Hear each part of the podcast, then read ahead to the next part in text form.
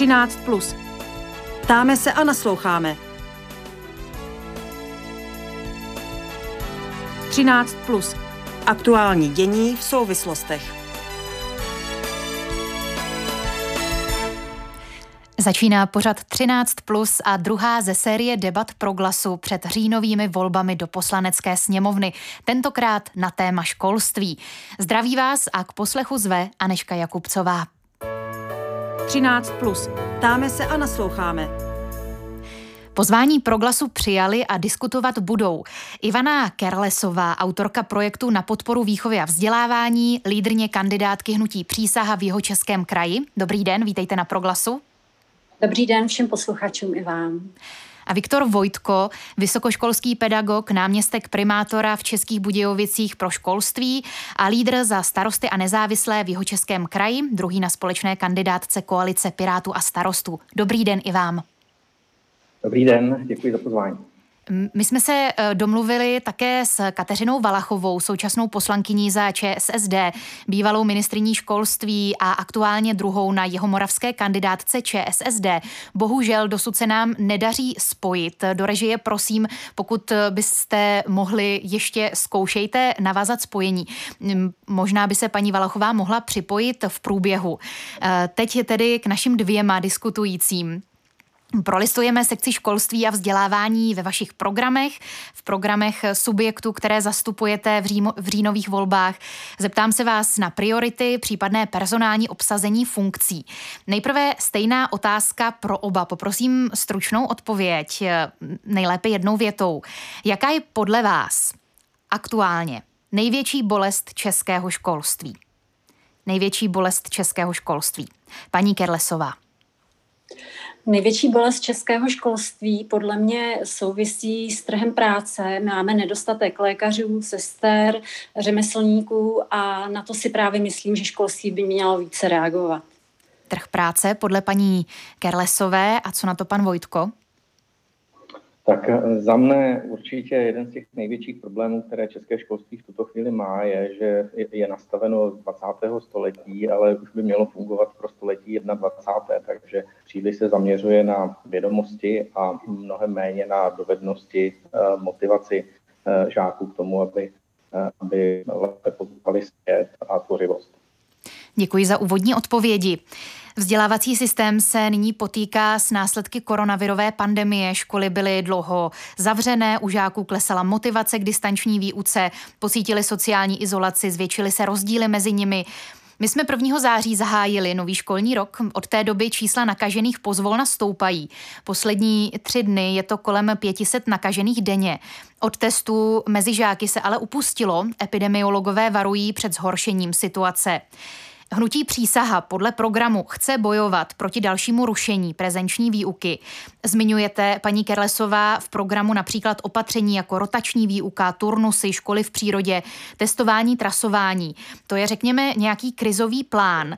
Nehovoříte ale o zmírnění dosavadních dopadů pandemie, jako je třeba zameškané učivo, zvětšení prospěchových i sociálních rozdílů mezi žáky, psychická zátěž.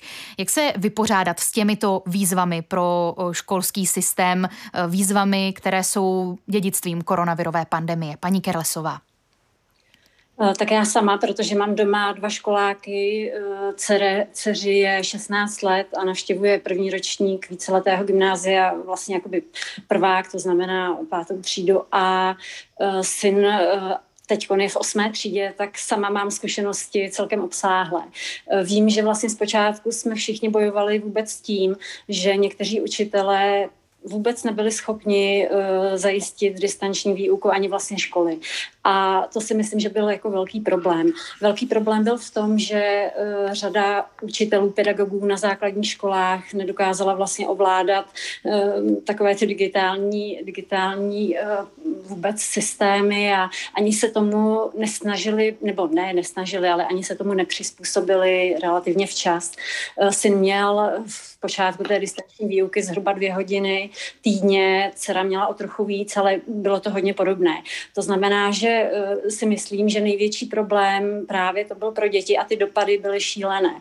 A k té vaší otázce zmírnit. Určitě celoživotním vzděláváním a vůbec dalším vzděláváním pedagogů, protože řada pedagogů, kteří jsou dneska už třeba ve vyšších, nebo je jim trošku více jaksi, než méně, takže řekla bych, že řada z nich možná úplně jako neovládá základní třeba počítačové systémy, dneska fungují právě, my jsme připojeni přes Zoom, že různé aplikace, přes různé meetingy, takže určitě toto by jim pomohlo, hlavně vlastně ty rozdíly z těch rodin jsou obrovské také, že? Protože škola ve finále jako smazává sociální rozdíly a Přísaha celkově si vůbec to smazání regionálních a sociálních rozdílů ve školství klade jako jeden z hlavních bodů našeho programu.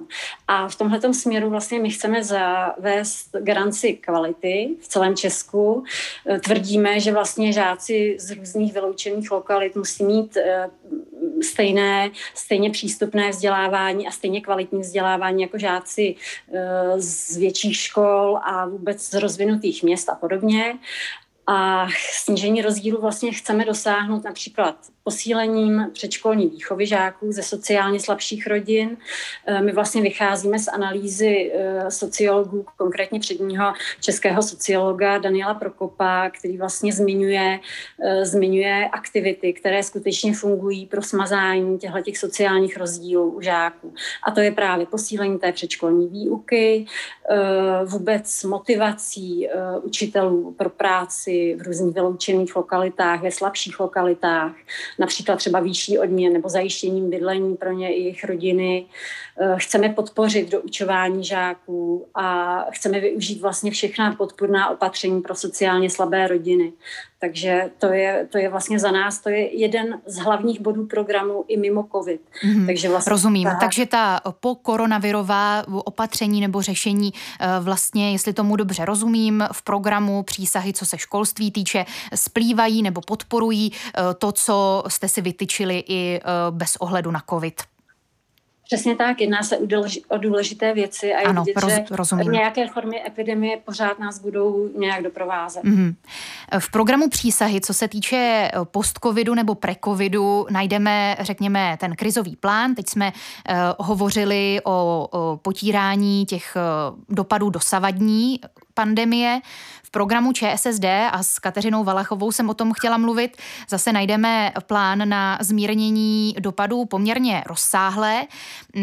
V programu Koalice Pirátů a starostů jsem hledala marně. Je možné samozřejmě, že jsem hledala špatně. Znamená to, pane Vojtko, že nepovažujete za důležité řešení dopadů pandemie do života školáků a učitelů, nebo už je podle vás vyřešeno? Jak tomu rozumět, tu absenci ve vašem programu? No, tak my máme speciální část programu věnovanou vyloženě covidu a opatření, které se covidu týkají, takže je pravda, že to nemáme asi uvedeno přímo v té sekci týkající se školství, ale určitě jsme se tím zabývali. Ta situace vyřešená není, konkrétní opatření, která my navrhujeme, se kterými i pracujeme prakticky třeba ve městech, ve kterých působíme, například v Ostravě, tak jsou například peer programy doučování, ať už zapojení starších žáků do doučování mladších, nebo to může fungovat například i s dobrovolníky z pedagogických fakult. Takže konkrétně tohle jsou třeba rychlá opatření, která lze použít už teď na podzim k tomu, abychom právě těm, kteří jsou kvůli těm mimo jiné regionálním rozdílům nejvíce postižení. My sami tady v Českých Budějovicích a v Jihočeském kraji na tomto v současné době pracujeme, takže je to určitě cesta, která může pomoci. Takže třeba zavírání škol v nějaké situaci, bylo by pro vás přípustné, nebo to také úplně odmítáte jako hnutí Přísaha? No, já myslím, že se to musí vyhodnocovat vždy lokálně podle toho, co se konkrétně děje. Já doufám, že už nebude nutné přistoupit k těm opatřením, která byla opravdu plošná. Já teď, když vezmu konkrétní příklad, tady v Českých Budějovicích máme aktuálně jednu školu, na které se vyskytl COVID z té třetí fáze testování. To celkem jednoznačně vyplynulo. S paní ředitelkou jsme se dohodli na tom, že se v podstatě bez ohledu na nějaká další opatření celá škola protestuje PCR testy, a tak, aby jsme prostě to ohnisko, které tam zřejmě se objevilo, dokázali izolovat, a pravděpodobně to bude vyžadovat i nějaká režimová opatření typu jednotlivých tříd uzavřených nebo případně něco jiného. Stejně jako se tomu děje v jiných případech jiných nemocí, například u žloutenky nebo podobně. To není jenom samozřejmě případ covidu, ale nemyslím si, že už tou cestou do budoucna by měla být nějaká plošná opatření a uzavírání, protože přece jenom populace je více proočkovaná, než tomu bylo v tom minulém školním roce, a zároveň máme samozřejmě další nástroje k tomu, jak tu situaci řešit lokálně, nikoli plošně. Takže plošné zavírání určitě ne, lokálně určitě můžou nastat situace, kde to bude žádoucí. Rozumím. To byla otázka výzev spojených s koronavirovou pandemií. Další věc, která mě zajímá, je financování školství. Ono by těch nápadů, inovací bylo vlastně mnoho, pokud bychom měli neomezený rozpočet. Například v programu Přísahy se dočteme o různých inovacích, garance kvality, investice do školek, moderní pomůcky, ale o způsobu financování paní Kerlesová v programu nemluvíte. Tak kde vzít finance, ty finance navíc, které chcete dále investovat a rozvíjet školství? Tak ono už došlo de facto ke změně systému financování, konkrétně třeba u vysokých škol, že jo, protože dříve fungovalo takzvané financování na žáka, teď se to vlastně přehodnotilo i na výkonnost škol a podobně, takže to je samozřejmě spravedlivější financování a nenutí to udržovat i ty školy, které produkují absolventy, kteří třeba ne tak často naleznou uplatnění na trhu práce a vlastně nejsou tolik vlastně potřební. Takže financování v tomto směru si myslím, že už jako je lepší. Na druhou stranu, kde vzít peníze, na to se ptá vlastně, ono to souvisí s celkově, že jo, se státní správou a vůbec s institucemi, které jsou zřizovány státem. Já si myslím, že stát by měl zejména přehodnotit výdaje. A pokud se přehodnotí výdaje, které spadají na různá třeba na různé úřady, které třeba mohou být, já nevím, v jednom. Máme tady několik zdravotních pojišťoven, které mnohdy jsou si podobné, ministerstvo vnitra, ministerstvo obrany, ty se můžou spojit, že odpadnou náklady na významné odměny tamních manažerů a tímto způsobem se dá nalézt spousta financí, podle mě, Takže revize výdajů a přesměrovat ty méně potřebné někam, kde to bude potřebnější, tedy do školství, podle Přísahy, podle paní Kerlesové. Já jsem moc ráda, že se nám podařilo navázat spojení s Kateřinou Valachovou, současnou poslankyní za ČSSD, také minulou bývalou, tedy v letech 2015 až 2017 ministryní školství. Aktuálně je druhá na jihomoravské kandidátce ČSSD. Dobrý den, děkujeme, že jste se k nám připojila. Vítejte. Dobrý den vám i posluchačům Proglasu a omlouvám se za potíže s připojením a už jsem s vámi. Naším aktuálním tématem je financování školství. ČSSD podle programu chce na školství dávat o 1% HDP, tedy asi o 50 miliard korun více než doposud. Zároveň v programu píšete, že vzdělávací infrastruktura musí zůstat ve veřejných rukou. Státní rozpočet je nejenom po covidu, eufemisticky řečeno, napjatý. Kde hledat finance navíc pro školství? Zejména se na to vás ptám se zaměřením na vaši zkušenost z křesla ministryně školství. Jak se o takovýchto věcech dá vyjednávat? Kde ty peníze hledat? Rozpočet v školství se vždycky vyjednává těžko, protože to je 1,5 milionu dětí, 250 000 učitelů a učitelek a to samozřejmě stojí peníze.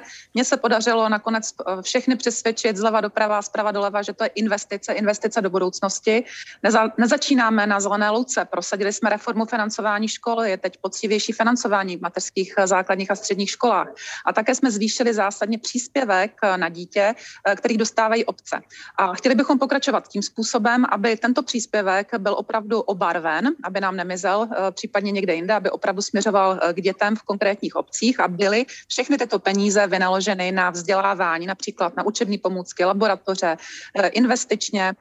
Také samozřejmě využijeme národní plán obnovy, který máme z hlediska našeho státu a který směřuje i samozřejmě do škol, infrastruktury, do budování laboratoří, do toho, aby se propojovala teorie a praxe, zejména samozřejmě na středních školách a vysokých školách, ale i na základních školách druhého stupně.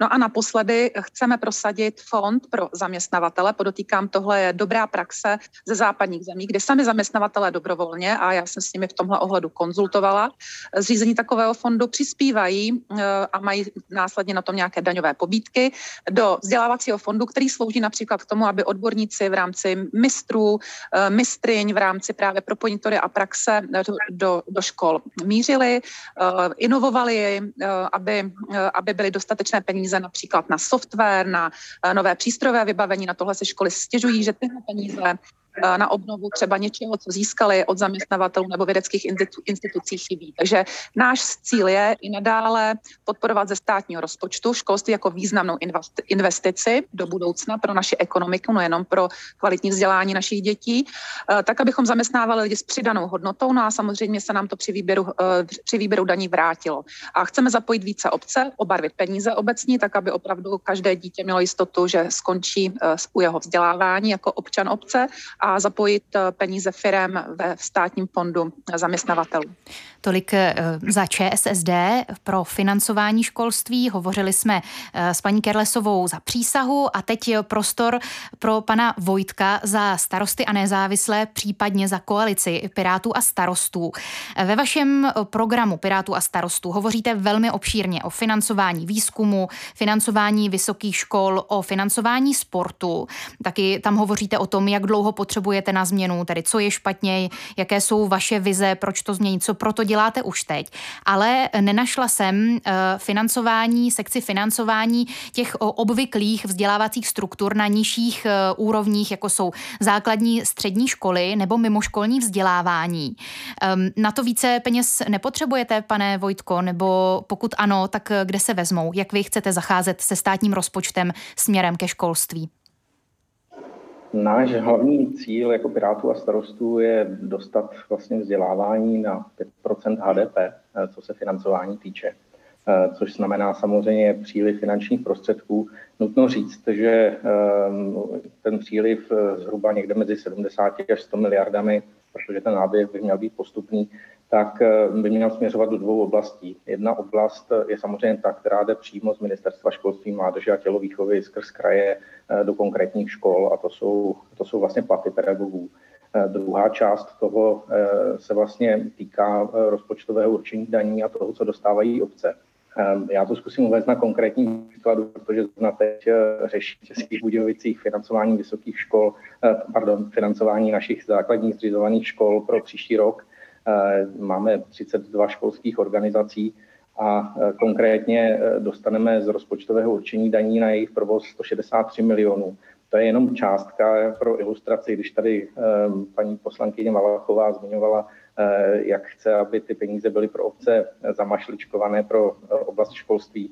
To je částka, kterou my jsme schopni vyplatit v principu pouze na provoz a úplně základní údržbu. Pokud chceme jakékoliv investice, chceme, aby se ty školy rozvíjely, tak tohle všechno musí být prostředky, které do toho dáváme navíc. A máme v principu dva zdroje. Buď to dáváme z našeho rozpočtu města, dostáváme samozřejmě z toho rozpočtového určení taky nějaký příspěvek, který se na to školství dá využít, anebo můžeme využívat různé dotační programy. Takže to je částečně i možná odpověď, odkud vzít peníze na to financování. Jsou samozřejmě dotační programy z EU, nicméně je podle mého názoru nutná i určitá revize financování skrz rozpočtové určení daní, protože ten příspěvek na žáka sice v minulých letech rostl, ale stále nepokrývá ty náklady, které s tím jsou. Nejvíc z toho trpí malé obce, protože pro ty samozřejmě dofinancovávání nějakých významnějších investic je vždycky významně složitější než třeba pro nás, jako pro velkého zřizovatele a větší město. A tím pádem nám samozřejmě zase vznikají i ty regionální rozdíly ve školství, které tady byly zmíněny, a to všechno propojeno. Ano, rozumím.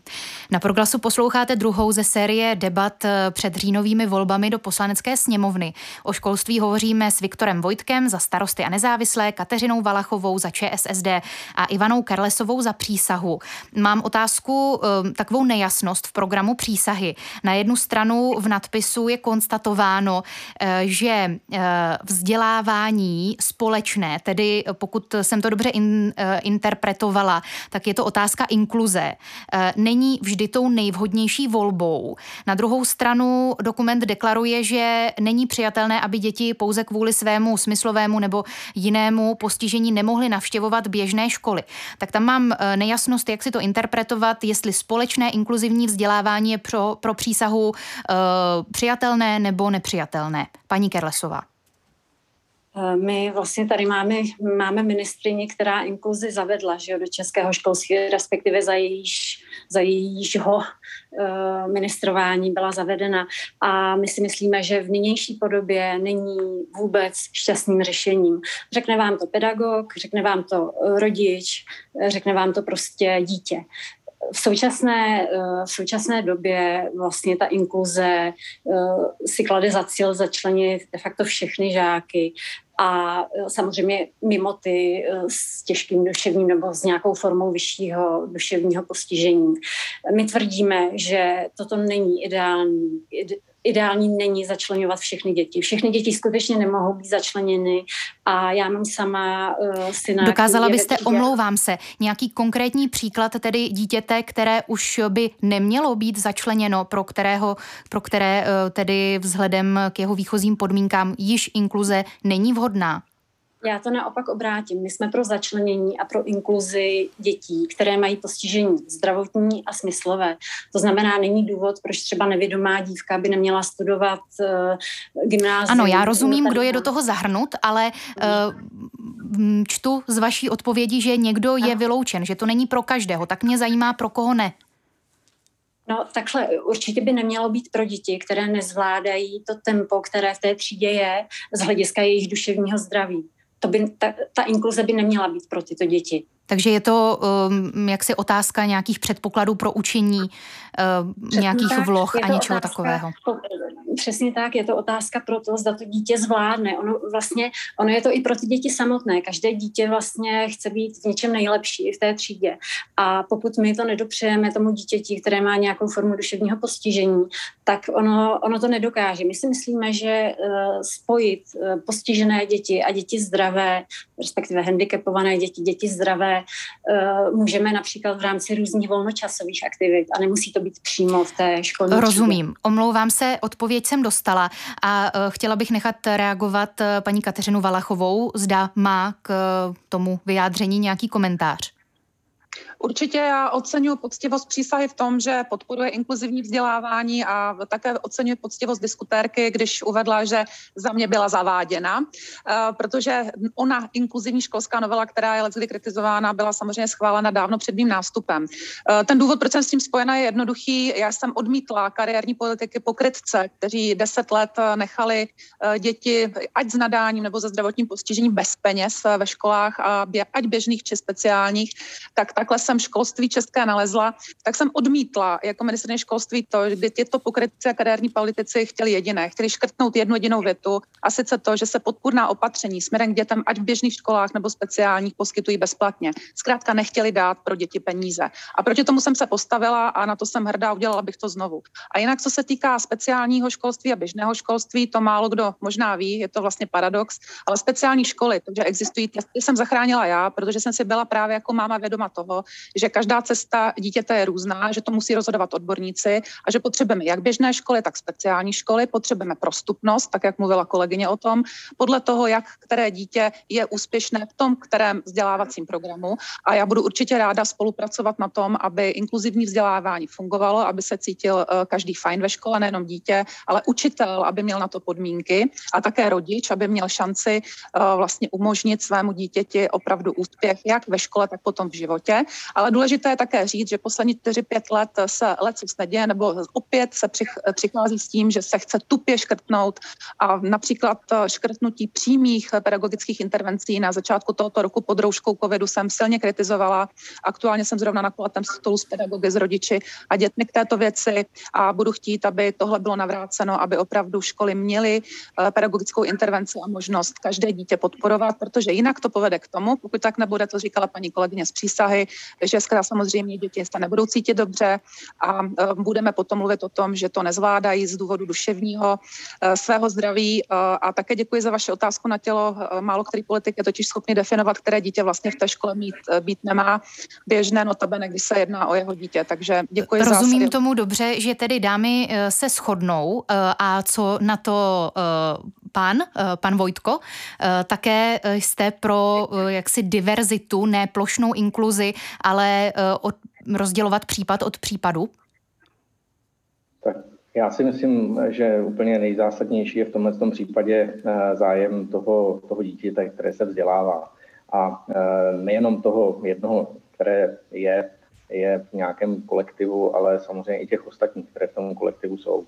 Věřím tomu, že máme dostatek schopných odborníků přímo v terénu, kteří jsou schopni posoudit, jak v těch školách, případně v dalších návazných organizacích, jaká ta situace je a kdy je vhodné, aby se to dítě účastnilo běžné výuky ve třídě a kdy to úplně vhodné není. Myslím si, že s tímto můžeme pracovat, je potřeba v tom samozřejmě určitá tolerance i ze strany těch ostatních, ale na druhou stranu myslím si, že ta cesta, kterou jsme nastoupili s inkluzí, tak je určitě správná i do budoucna. A je potřeba ji samozřejmě nějakým způsobem podpořit dál a možná tam nalézt nějakou rovnováhu, která v tomto samozřejmě je nutná také. Díky za zarámování. Na závěr se zeptám na personální otázku. Pokud by funkce ministra nebo ministryně školství po volbách připadla starostům, a teď nehovořím o koalici Pirátů a starostů, ale vyloženě starostů, kdo by byl ministrem školství nebo ministryní za Starosty, pane Vojtko? Tak my máme vlastně celý ministerský tým, dá se říct, je to několik kandidátů, kteří jsou v tomto směru dlouhodobě etablovaní a známí. Určitě zmíním za nás Mikuláše Beka a Petra Gazdíka, kteří se dlouhodobě oblasti školství věnují. Jeden zejména vysokému školství byl i rektor v Brně na Masarykově univerzitě. Druhý samozřejmě jak ve své pedagogické praxi, tak i v rámci školského výboru parlamentu. Paní Valachová, vy už zkušenost s křeslem ministryně školství máte. Pokud by na něj ČSSD po volbách dosáhla, usednete na něj znovu vy? Tak rozhodně nebudu porcovat medvěda, co běhá po lese. Jsme před poslaneckými volbami, já usiluji o přízeň voličů a voliček v tom, abych mohla pokračovat ve své práci, například v oblasti vzdělávání v poslaneckých lavicích. A kdo bude ministr, tak za sociální demokracii samozřejmě jsem expertka, buď to já, ale také máme samozřejmě další experty, například profesora Stanislava Štecha, který mě vystřídal v pozici ministryně. Také tohle je jistě odborník, který by danou pozici zvládl. Paní Kerlesová, na webu Přísahy prezentujete odborníky a poradce, kteří vám pomáhají s programem, a to pro různé oblasti, hospodářství, obranu, zdravotnictví a tak dále, ale pro oblast školství tam jméno chybí. S jakými odborníky tedy na oblasti vzdělávání spolupracujete? Přece jenom jste nové hnutí. Jak jsem říkala, my jsme vycházeli konkrétně v tom bodě smazání sociálních rozdílů v přístupu ke školství, tak jsme vycházeli z analýzy Daniela Prokopa, ano. Tak. A dále tam máme několik osobností, které mají zkušenost, ať už z pozice své profese, tak vlastně z pozice rodiče. A určitě nebudeme si rozdělovat křesla, stejně jako u ČSSD, my dopředu. Pro nás je důležité, aby tomu školství se vrátila prestiž, českému školství, která si myslím, že velmi opadla. Myslím si, že děti by se měly více a i my jako politici bychom se měli více než na rozdělování křesel zaměřit na to, abychom našemu českému školství vrátili tu jeho prestiž. Já velmi děkuji za účast v diskuzi a za věcné debatování. Ivaně Kerlesové, autorce projektu na podporu výchovy a vzdělávání, lídryni kandidátky hnutí Přísaha v Jihočeském kraji. Díky a naslyšenou. Děkuji. Také Kateřině Valachové, současné poslankyni za ČSSD, bývalé ministryni školství a aktuálně druhé na jihomoravské kandidátce ČSSD. Děkuji a naslyšenou i vám. Děkuji, naslyšenou. A do třetice díky i Viktoru Vojtkovi, vysokoškolskému pedagogovi, náměstkovi primátora v Českých Budějovicích pro školství a lídrovi za starosty a nezávislé v Jihočeském kraji, tedy druhému na společné kandidátce Koalice Pirátů a starostů. Díky a hezký den i vám. Jednou děkuji za pozvání, naslyšenou. 13+. Ptáme se a nasloucháme. Pořad 13+ končí. Záznam druhé předvolební debaty, stejně jako předchozích dílů pořadu, najdete v archivu, na webu Proglasu i v podcastových aplikacích. Příští předvolební debata se uskuteční 24. září a zaměří se na sociální problematiku. Za pozornost děkuji a pěkné odpoledne vám všem posluchačům přeje Anežka Jakubcová.